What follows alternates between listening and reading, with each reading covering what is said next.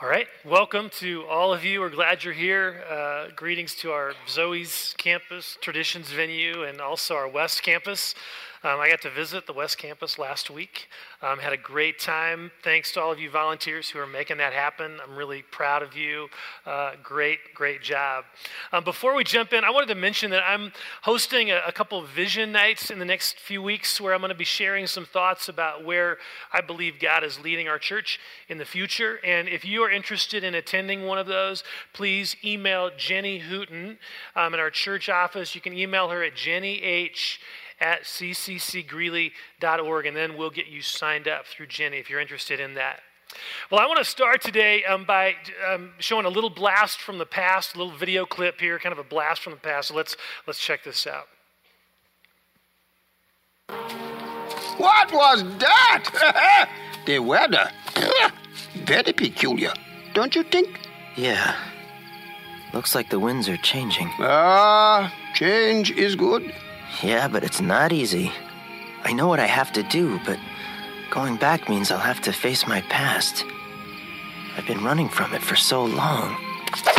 Ow! Jeez, what was that for? It doesn't matter. It's in the past. yeah, but it still hurts. Oh, yes, the past can hurt. But the way I see it, you can either run from it or learn from it. Ah, you see? So, what are you going to do? First, I'm gonna take your stick. No, no, no, no, no! Not a stick! Hey! Where are you going? I'm going back! Good! Go on! Get out of here!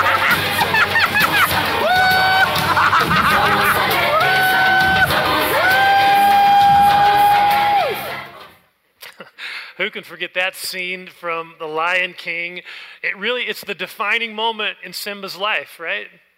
Everything changes from that moment on. Simba's joy and purpose in life are restored. The kingdom is going to be restored. Dis- distant relationships will soon be restored. I mean, everything changes. So, what made the difference? It all had to do with Simba's attitude toward his past, how he responded to the guilt and the pain of his past. For every one of us here, our past can impact us way beyond what we realize, way more than we realize. Our attitude towards the past will either move us toward God's heart and purposes for us, or it will hinder us in that experience. We are in the midst of a, a, teaching series entitled Under Construction. We're looking together at the story of Joseph as given to us in the book of Genesis. And our overall theme in this series is this God often uses adversity to mold us into the people that He wants us to be. And we have already seen this played out in great detail in the life of Joseph, right? At 17, he was a spoiled teenager, hated by his brothers who sold him into slavery in Egypt. He served faithfully, but was accused of a crime he didn't commit. He was thrown in prison. Eventually, through a variety of circumstances, he is asked to interpret Pharaoh's dream, and he does. He accurately predicts seven years of plenty followed by seven years of horrible famine. And so Pharaoh elevates Joseph at the age of 30 to second in command in all of Egypt, second in command to help the nation make it through what is going to be coming. Clearly, those 13 years of slavery and prison, though difficult, they clearly were used by God to mold Joseph into the man that God wanted to use, that God was able to use, the man God wanted him to be. But the story is not done. This is not just about God transforming Joseph. God has a much bigger agenda than that. The story is also about how God transforms Joseph's dysfunctional family. They too are under construction. In Genesis chapter 42 and part of 43, we see that the famine that occurs in the land becomes the instrument God uses to begin working on their hearts as well on the hearts of Joseph's brothers and also Joseph's dad, Jacob. Now, the particular issue that God has his finger on in their lives and in this passage is the past. Both the brothers and Jacob are holding on to the past in an unhealthy way, in a way that is spiritually damaging, that's hindering their future.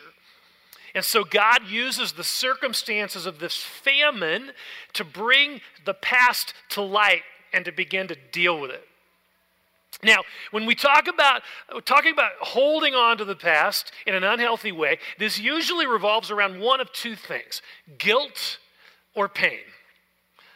We hold on to guilt about things that we've done, or we hold on to pain over bad things that have happened to us. Either way, our unhealthy or, or um, uh, uh, inab- I, should, or, or I should say our inability or our unwillingness to let, let go of these things can keep us in bondage.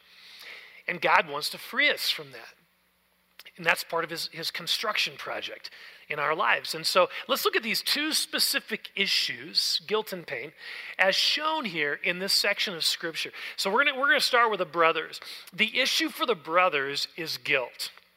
They are guilty of sin in their past, significant sin against Joseph and against Jacob, all right? They hated Joseph, sold him into slavery, ended up lying to their dad about it, and then they kept silent for years. At this point in the story, at least 22 years have gone by. 22 years. For 22 years, they have kept silent about that sin. Perhaps they believe the, the, the idea that, that many of us um, um, believe as well time heals all wounds. That's a lie. I mean, the truth is, time heals all clean wounds. And this wound is not clean. The brothers have taken this sin and they tried to lock it away in some deep, dark closet in their soul, hoping that it will just go away. but it doesn't go away, it festers there. And so God says, it's time to deal with that. It's time to deal with it. No more running from it, no more hiding. It's time to deal with this. So let me read the beginning of Genesis 42. When Jacob learned that there was grain in Egypt, he said to his sons, Why do you just keep looking at each other? He continued, I have heard that there is grain in Egypt. Go down there and buy some for us so that we may live and not die. Then 10 of Joseph's brothers went down to buy grain from Egypt. Okay, so this major famine is happening in this whole region. Finally, it impacts Jacob and his family. And, and Jacob and their sons, um, they have no food. They're going to they're to starve to death. And so the sons here aren't doing anything in response. Jacob says, Why do you just keep looking at each other? Get off your duff and go do something. Go get some food in Egypt. Now, I, I may be reading between the lines a bit here, but I wonder if part of the reason that they're just looking at each other is because they know in order to get grain, they have to go to Egypt. And Egypt is where Joseph was, was headed years before. And so I can imagine those conversations in the living room when Jacob says, By the way, there's grain in Egypt. I can imagine the brothers just looking at each other. Not Egypt, you know, anywhere but Egypt. Maybe that's what's happening. But Jacob sees this. He sees them just looking at each other, and he says, Well, you know, why are you doing that? Get us food in Egypt. And so they go well aware that Egypt represents the real possibility of their sin being exposed.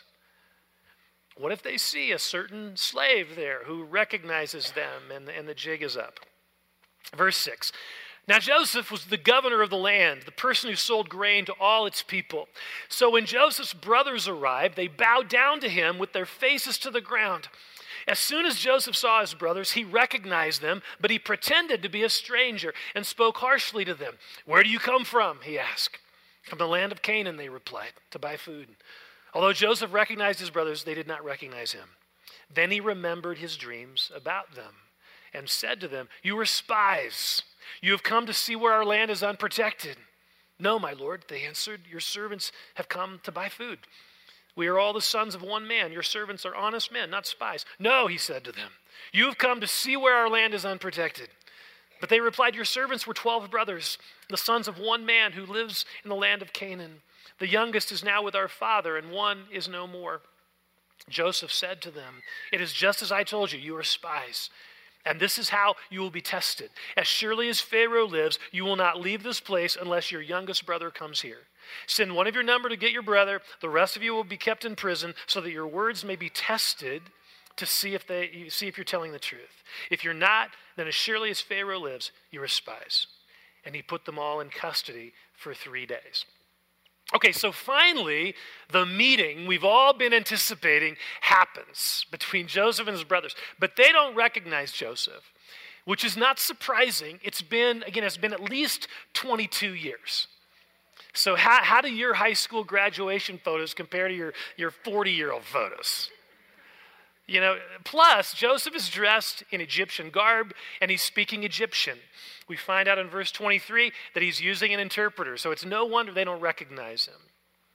But what is Joseph doing here? Why is he treating them this way? It is not about vengeance. It's not. We will see in a moment how Joseph's heart is actually tender towards them. But Joseph is testing them. He uses that very word in verse 16. He is making them experience some adversity to see what rises to the surface. There's nothing like a little adversity to see someone's true character, right? I mean, it's easy to be nice when things are going our way, but, but what, what, what happens when, when we're mistreated? How do we respond then? then? Joseph wants to see if these are still the same thugs who had betrayed him, or if their hearts were now different in some way. So nothing like you know three days in the clink to test character, right? Um, so verse 18. On the third day, Joseph said to them, "Do this, and you will live, for I fear God. If you are honest men, let one of your brothers stay here in prison, while the rest of you go and take grain back for your starving households. But you must bring your youngest brother to me." So that your words may be verified and that you may not die. This they proceeded to do. Okay, so notice how Joseph is demonstrating his character and also appealing to theirs. He says, Do this and you will live, for I fear God. He is giving them his word that he will keep his side of the bargain because he fears God. And then he, he also urges them to keep their word, to leave one brother here, and then the rest of them can take food back to their starving family. Verse 21 They said to one another, Surely we are being punished because of our brother. We saw how distressed he was when he pleaded with us for his life. This is 22 years ago. Notice how fresh it is. We saw, we saw how distressed he was when he pleaded with us for his life. They're talking about Joseph here, but we would not listen. That's why this distress has come on us. Reuben replied, Didn't I tell you not to sin against the boy? But you wouldn't listen. Always the oldest brother coming in with that kind of thing. Now we must give an accounting for his blood. They did not realize that Joseph could understand them since he was using an interpreter. He turned away from them and began to weep, but then came back and spoke to them again. He had Simeon uh, taken from them and bound before their eyes. Now, this is fascinating here. Notice the topic of conversation among the brothers their sin against Joseph. 22 years back, still, they're still hanging on to it. They're admitting how wrong it was, how cold hearted they were to just ignore Joseph's cries for help and instead sell him into slavery. This is huge. What's happening here is huge because they're beginning to own their sin. They're beginning to own their sin. They're facing it, perhaps for the first time, admitting what they have done. The, the, you know, the wall around their heart is starting to crack. Their frozen hearts are starting to melt. And that's, that's always fertile ground in which the Spirit can move. It's when our, our hearts begin to melt. But until we get to that place of repentance, of admitting what we've done, our heart will stay hardened. We will subconsciously or consciously remain chained to the past. It's exactly where these guys are, but it's starting to change. For some of us here, we've, we've been trying to run from some past sin. Maybe we did something we're, we're ashamed of, and we've kept it a secret. An abortion that we had or a sexual encounter we participated in, or an item that we stole from, from someone, or a, an affair, whatever. And what we've tried to act like it never happened. We've tried just, just forget it, just ignore, you know, ignore it. We've ignored, tried to ignore it for years. But we're still chained to it. And, and God is saying to us, No more running from this. No more running. He's saying, I know all about it anyway. Admit it to me. Bring it to the cross. Repent of it and then leave it there. I paid for that sin and more. Experience my forgiveness. Now, sometimes I hear people say, Oh, you know, I know God forgives me, but I can't forgive myself. Why, why do we struggle to forgive ourselves? You know, there are a couple of reasons. I think sometimes it's pride. It's pride. When, you know, when we say we can't forgive ourselves, what we're really saying, in essence, is that our standard for forgiveness is higher than God's standard. right? He can forgive us, yeah, but we can't forgive ourselves. Our standard must somehow be higher than his standard. That's pride. I mean, why would our sin be in a special category as if the cross isn't quite big enough for our sin? That's, that's pride. Maybe we just kind of can't believe we were so stupid. We're better than that, right? All that's pride. Sometimes the reason we can't forgive ourselves is, is, is anger and self hatred. How could I have done that? You know, we just can't believe anyone would love us after what we've done. And so what happens is we live under this cloud of shame and self hatred. We're holding on to the past in a way that's hindering us in the future. So, how do we forgive ourselves? How do we let the past be the past? Well, the only way I know of, the only way I know to do this is by getting a fuller taste of God's incredible love for us. See, the God of the universe, the God of the universe, the creator of the universe, gave his son for you and me on the cross. Not because we deserved it, but because he chose to do so. His perfect love casts out our fear and our shame and our self hatred. I mean, he really does love you. He really does. And besides all that, you know, one other thing to remember we're in good company. I mean, think about guys like David and, and Peter and Abraham and Moses. All of them had failures and mess ups. But God still used them. God still used them. To continue to hang on to regrets is to allow the past to continue to dictate our future. God longs for us to bring our self hatred and our shame and our regrets, to bring all of that to the cross and to leave it there. Leave it there. He still has a purpose for you. Don't let the past rob you of that. Rascal Flatts has a song called I'm Moving On. And let me read a part of this, this, this first verse. I've dealt with my ghosts and I've faced all my demons, finally content with a past I regret. I've found you find strength in your moments of weakness. For once, I'm at peace with myself. I've been burdened with blame, trapped in the past for too long. I'm moving on. It's a really interesting phrase. I, I burdened with blame, trapped in the past for too long. That's, that's some of us. We have been trapped in the past for too long, but through the cross, we actually have a way to break free from being trapped in the past. We can move on beyond our regrets, beyond our guilt, beyond our shame. But that moving on requires something. It requires genuine repentance. That's, that's the only requirement. Genuine repentance. Taking our sin out of those closets, you know, where they've been under lock and key, those secret places, taking them out of the closets where they've been hidden and bringing them into the light. See, that's where the grace of Jesus can meet us.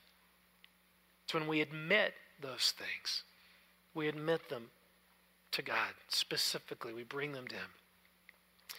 Now, one of the ways to tell if we are free from the guilt of the past is how we respond to grace. how we respond to grace. That can tell us whether or not we're free from the past. In this particular story, Joseph sends the nine brothers on their way with lots of food, and then he secretly puts in their bags the silver that they had paid him. And they, when they discover this, after they left, they discover this and they, they freak out. Verse 28 Their hearts sank, and they turned to each other, trembling, and said, What is this God has done to us? I mean, what an interesting response. If I went to buy a used car and I paid $2,000 for it and I drove it home and I was cleaning it out and looked in the glove compartment and, and discovered the owner had given me back, intentionally given me back my, you know, $2,000, I'd be elated, right? That's, that's all grace. But these guys can't see it. They, they can't see it. And here's why. Often, when we have carried around with us guilt and shame for so long, grace is really hard to receive. When we've carried this stuff around with us for so long, grace is really hard to receive, but it's there. It's, it's real. God's grace poured out on the cross. Grace is the ultimate answer for our guilt, enabling us to let go of the past and to move on. Again, we're not saying, oh, just sweep it under the rug. And, and we're not saying that. Bring it out, own it, and bring it to the cross. That's how we deal with our guilt. That's how we deal with our shame. Okay, while the brothers' issue relates to guilt from their past, Jacob has a different issue that he's facing. His issue relates to pain in his past. To pain. Remember, Joseph was Jacob's favorite son. And the reason was because Joseph's mom was Jacob's favorite wife. And anytime you have a favorite wife, you have a problem, okay? You automatically you have a problem. So but because Joseph was born to Rachel, Jacob loved him way more than the other brothers. So when Jacob was told that Joseph had been killed, he was absolutely devastated. I mean, can you imagine the pain of losing your favorite son, right? Awful. But, but here's the problem as revealed in our text today. Again, I'm going to repeat this, but it's important that we remember it. This is 22 years later. And Jacob is still responding as if it was yesterday. He is still responding out of that pain. That loss 22 years ago is still is continuing to rule his life. It's continuing to rule his life. Let's jump back to verse 4. But Jacob did not send Benjamin, Joseph's brother. So he sent the brothers to get food, but he didn't send Benjamin with the others because he was afraid that harm might come to him. He was afraid that harm might come to Benjamin. Now, you see, Benjamin was Rachel's other son, okay? Joseph's younger brother. Now, we initially read this, and I had probably for years and envisioned little Benji being like eight years old. He's too young to travel on a trip like this. But no, Benjamin was probably 25 years old here. He is a grown man. He's at least 25, at least. He can take care of himself. but Jacob won't let him go. He won't let him go. He is ruled by fear. He's ruled by fear. What if something happens to this son? Now, on one hand, we totally get it, right? We totally get that. He, he, he sent Joseph to check on his brothers, and Joseph never came back.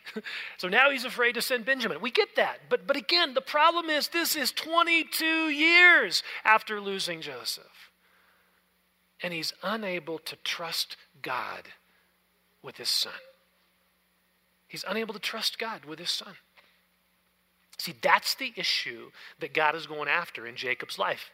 Jacob has been under construction for a long time. I mean, he had issues before he ever got married to Rachel. Um, Jacob, you remember this from like a year and a half ago. We looked at Jacob's life. Jacob was driven, his whole life was driven by this deep father wound um, the, he, this deep wounding from his father, Isaac, a deep insecurity because Isaac, Isaac loved Esau more than Jacob. And that started this whole dysfunction and this whole wound that Jacob just kept operating out of. When there's that kind of wound in our heart, we are what happens is we're constantly constantly looking for things to fill that void because he didn't get love from his father. So he's constantly looking for other things to validate him being okay, to validate his existence, things that are going to make him feel valued and important and successful and all that. those things, they become idols. They're the things that we place our affection on, our heart, the things we put our trust in, which is exactly what Jacob had done here. First, it was Rachel. Oh, beautiful Rachel. If only I had her, then I'd be somebody. So he marries Rachel and Leah, of course. Rachel died, so then it was Joseph. Well, then, jo- you know, he sets his heart on Joseph, his favorite son. Then Joseph is gone. What does he do? Benjamin, right? He sets his heart on Benjamin. He, he, Jacob still hasn't settled in his heart this foundational issue. Am I willing to place my trust in God completely? Am I willing to believe that God has my best interest at heart and that He is still at work and that He can still be trusted? These, these are not theoretical questions. I mean, these are questions where we this is where we live. These are questions all of that all of us ask when bad things happen, when loved ones die, when tragedy occurs. Our initial question is can I can I ever trust God again? If he let if he let this happen to me, how could I trust him again? Now, this is where our vantage point in this whole story is so helpful and so important. Because remember, we're, we're seeing this story from a bird's eye view, aren't we? We're seeing Jacob's entire life from a bird's eye view. So we're able to see multiple decades of his life. And the message is clear. To us, the message is clear God can be trusted, he can be trusted. Even when we mess up, even when bad things happen to us, God is still orchestrating a plan we really can trust him. Even when that which is mo even with that that is most precious to us, we can still trust him with our children. We can trust him with our loved ones. We can trust him with our job. We can trust him with our future. God wants us to place all of those things in his hands and to trust him. Okay, so the nine brothers arrive home and they tell Jacob the whole story about how Simeon, what, what this ruler in Egypt said to them, the governor in Egypt said to them, and how Simeon is still there in prison, and how they need to take Benjamin back with them if they ever want to see Simeon again, um, and if they ever want to eat again. But Jacob, Jacob cannot handle it.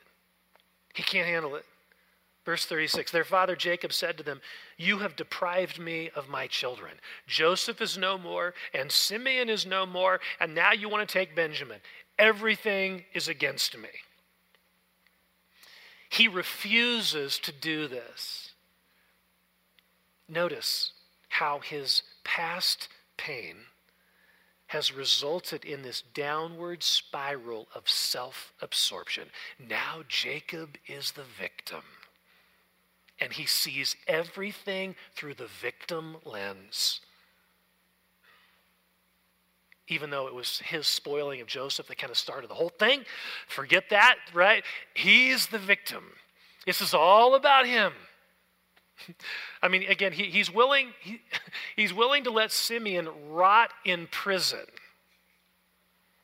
the rest of his life. It, it is totally irrational. But that's what happens.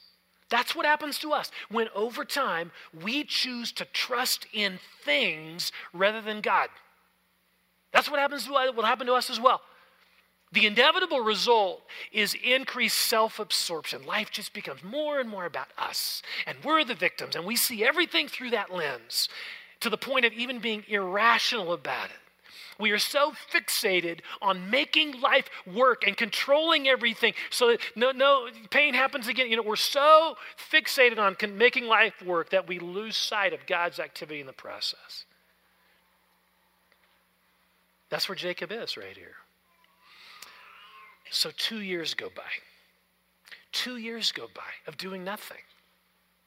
Two years of complete self absorption on Jacob's part, with Simeon in prison. Well, eventually, they run out of food. and, and, Jacob says to his sons, uh, Go get us some food in Egypt. And Judah says, uh, Dad, we told you we can't go back without Benjamin. Remember how the deal works? So Jacob then starts to blame the sons for telling the truth to Joseph. Why did you tell him you had a brother? I mean, again, he, he's just grasping at straws here. When, when we don't trust God, we have to trust the things around us. And when those things start to fail, what do we do? We just inevitably start blaming other people. That's what he's doing here. He's just looking for someone to blame. Finally, Jacob relents. Hunger has a way of doing that, I guess. So th- then their father Israel said to them, If it must be, then do this. Put some of the best products of the land in your bags and take them down to the man as a gift a little balm and a little honey and some spices and myrrh, some pistachio nuts and almonds. Take double the amount of silver with you, for you must return the silver that was put back into the mouths of your sacks. Perhaps it was a mistake. Take your brother also and go back to the man at once, and may God Almighty grant you mercy before the man, so that he will let your other brother and Benjamin come back with you. As for me, if I am bereaved, I am bereaved. Finally, we see Jacob willing to trust God. There's a little opening here. He says, May God Almighty grant you mercy so that all of you can return to me. It's a start. It's a start. Jacob is beginning to relinquish to God all the things he had, he had trusted in. He is finally willing to let go and leave them in God's hands. So, what was it? Here's the critical question What was it that caused this change of heart? I mean, what was it that finally now moved Jacob's heart to release this death grip that he on these uh, that he had on these idols that he had set his heart upon and instead to trust God. What changed? What caused the change? Well, it was actually one of the brothers. One of the brothers convinced him to change his mind. Which one? Judah. Judah. We talked about him a few weeks ago. We're going to talk about him next week as well total scoundrel a few weeks ago. Total scoundrel, sleeps with Tamar, right? Remember that? Wants her burned at the stake, you know. I mean, eh, he's a scoundrel. But do you remember at the end of that story, if you were here a few weeks ago when we looked at that story, remember the end, Judah repents and he says, She is more righteous than me. And at the time, I said, in the, the message, I said, This is the beginning of something God is doing in Judah's life. This is the beginning of something God's doing. So in, in Judah's heart. Well, so here we are. Genesis 43 verses 8 and 9.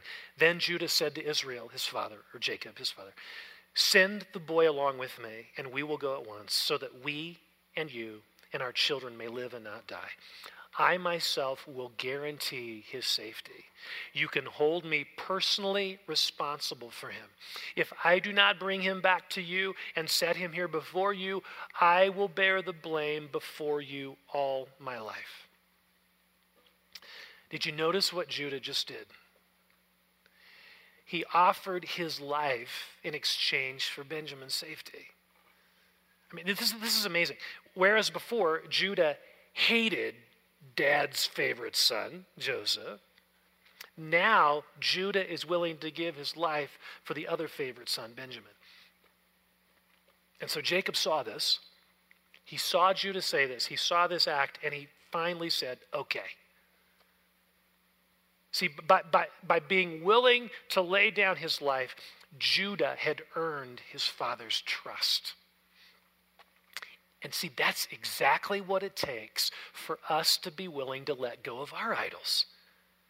That's exactly what it takes for us to be willing to let go of the things that have captured our hearts. That's exactly what it takes for us in the midst of our pain to choose to trust. What we need is to see a love like that.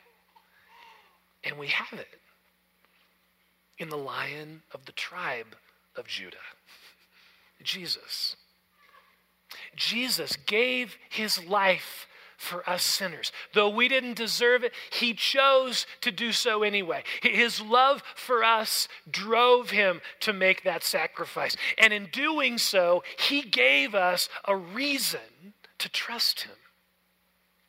He gave us a reason to trust him.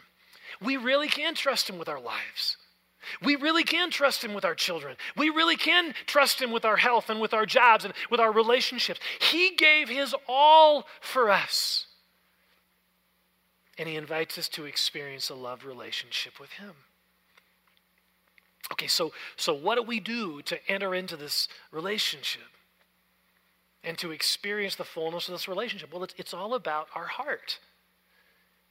God is interested in us experiencing the very same things he was after in Genesis 42 and 43. Same response repentance and trust. Same response repentance and trust. He wants to help us deal with our guilt and our past by repenting of our sin and by placing our trust in his son, Jesus. That's the gospel, right? That's the gospel. That, that's the good news. And as we often say around here, that gospel is not simply an initial step into a relationship with God, it is a way of life. And it's the way we deal with and face our past through repentance and trust. When we do that, we experience the joy of being forgiven as well as the wonder of being loved by the God of the universe. Amen. Let, let's pray together.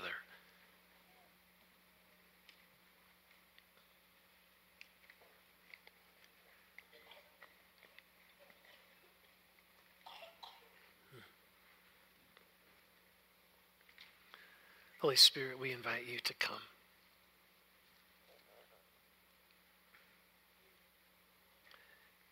And I just want to encourage us to be focused here. This isn't about the person you're sitting next to. I believe God wants to do some significant things in these moments. There are some of you here, and you have never entered into a relationship with God through repentance and faith. See, a lot of times we think, oh, I get a relationship with God by going to church or by trying to be a good person trying to be sincere, you know, all those things. And that's not the way it works. We can't get to God that way. The only way into a relationship with the holy God of the universe is through repentance and faith, repenting of our sin and placing our trust in his son Jesus, who was given for us on the cross. He died in our place. And so there may be some of you here, and you want to experience forgiveness. You want to experience a relationship, a love relationship with God, a permanent love relationship with God, where your past sins, your present sins, future, all of that's taken care of. And I want to invite you to do that, to step into that through repentance and faith. Let me lead you in a prayer. If that's the desire of your heart, to enter into this relationship, pray this prayer with me in the silence of your heart. Dear God, I realize that you are holy and I'm not. My sin separates me from you. But I don't want to be separated from you. I believe that Jesus Christ died on the cross for my sin. And I am choosing right now to confess, to repent of my sin. I admit it to you, and I am choosing to place my trust in Christ alone for my salvation. Jesus, I ask you to come in to my heart, live in me, cleanse me of my sin, and give me new life.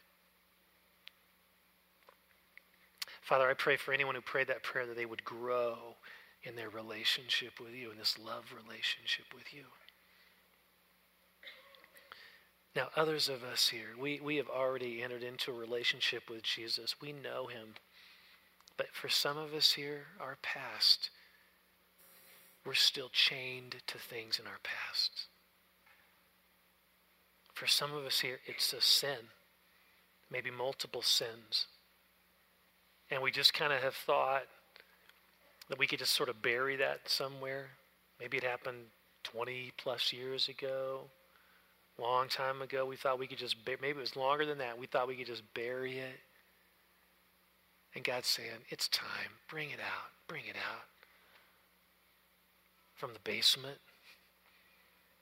Bring it to the cross. Stop carrying that thing. And you think you're not carrying it, you are. Because you think about it. It comes to mind regularly. It's time to bring that thing out, whatever it is, and bring it to the cross and leave it there. So let's just do that in the quiet of your heart. You can just acknowledge the Lord. God, I, I want to confess this. Maybe you're not even sure if you confess or whatever you think. Maybe you did. Hey, just take care of it now. Just say, God, Lord Jesus, I confess this. be as specific as possible. This sexual sin, this affair, this uh, abortion that I had, this divorce, whatever it is in your past, that you, you still carry guilt and shame. Bring that to the cross right now.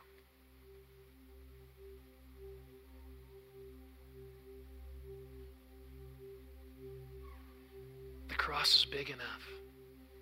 Jesus paid for all of our sin. Don't think your sin is somehow in a special category. It's not. God's standard is way higher than yours. and He says He forgives all of it. So, can you bring it to the cross right now and leave it there? Leave it there.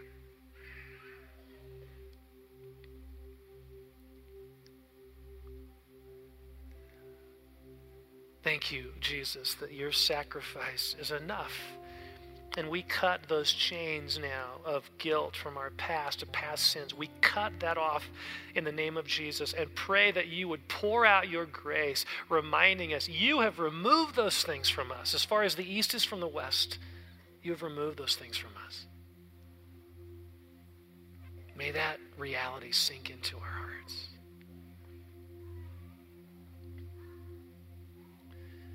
Now, there are others of us here, and the issue is pain in the past.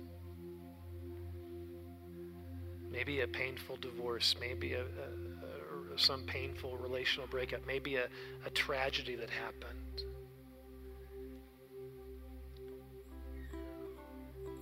And God is saying, Will, will you trust me?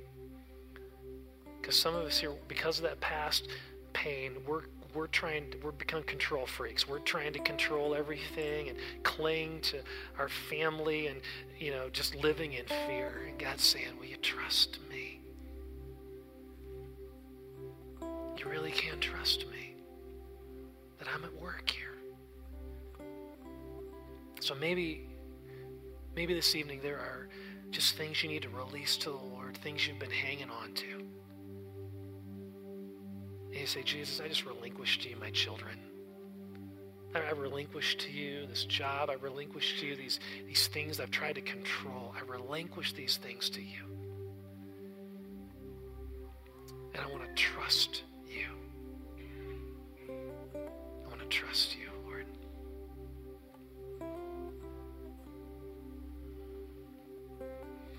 Lord, thank you for being that kind of a God. And we thank you that we have this opportunity to, to praise you, to worship you. And in, in, in doing so, we're expressing our trust and we're releasing things to you. So I pray for that as we continue to worship, we would be releasing these things, these idols to you, these things to you, and we would be entering into deepening levels of trust. So why don't we stand as the worship team is going to lead us in a time of response here. The altar is open.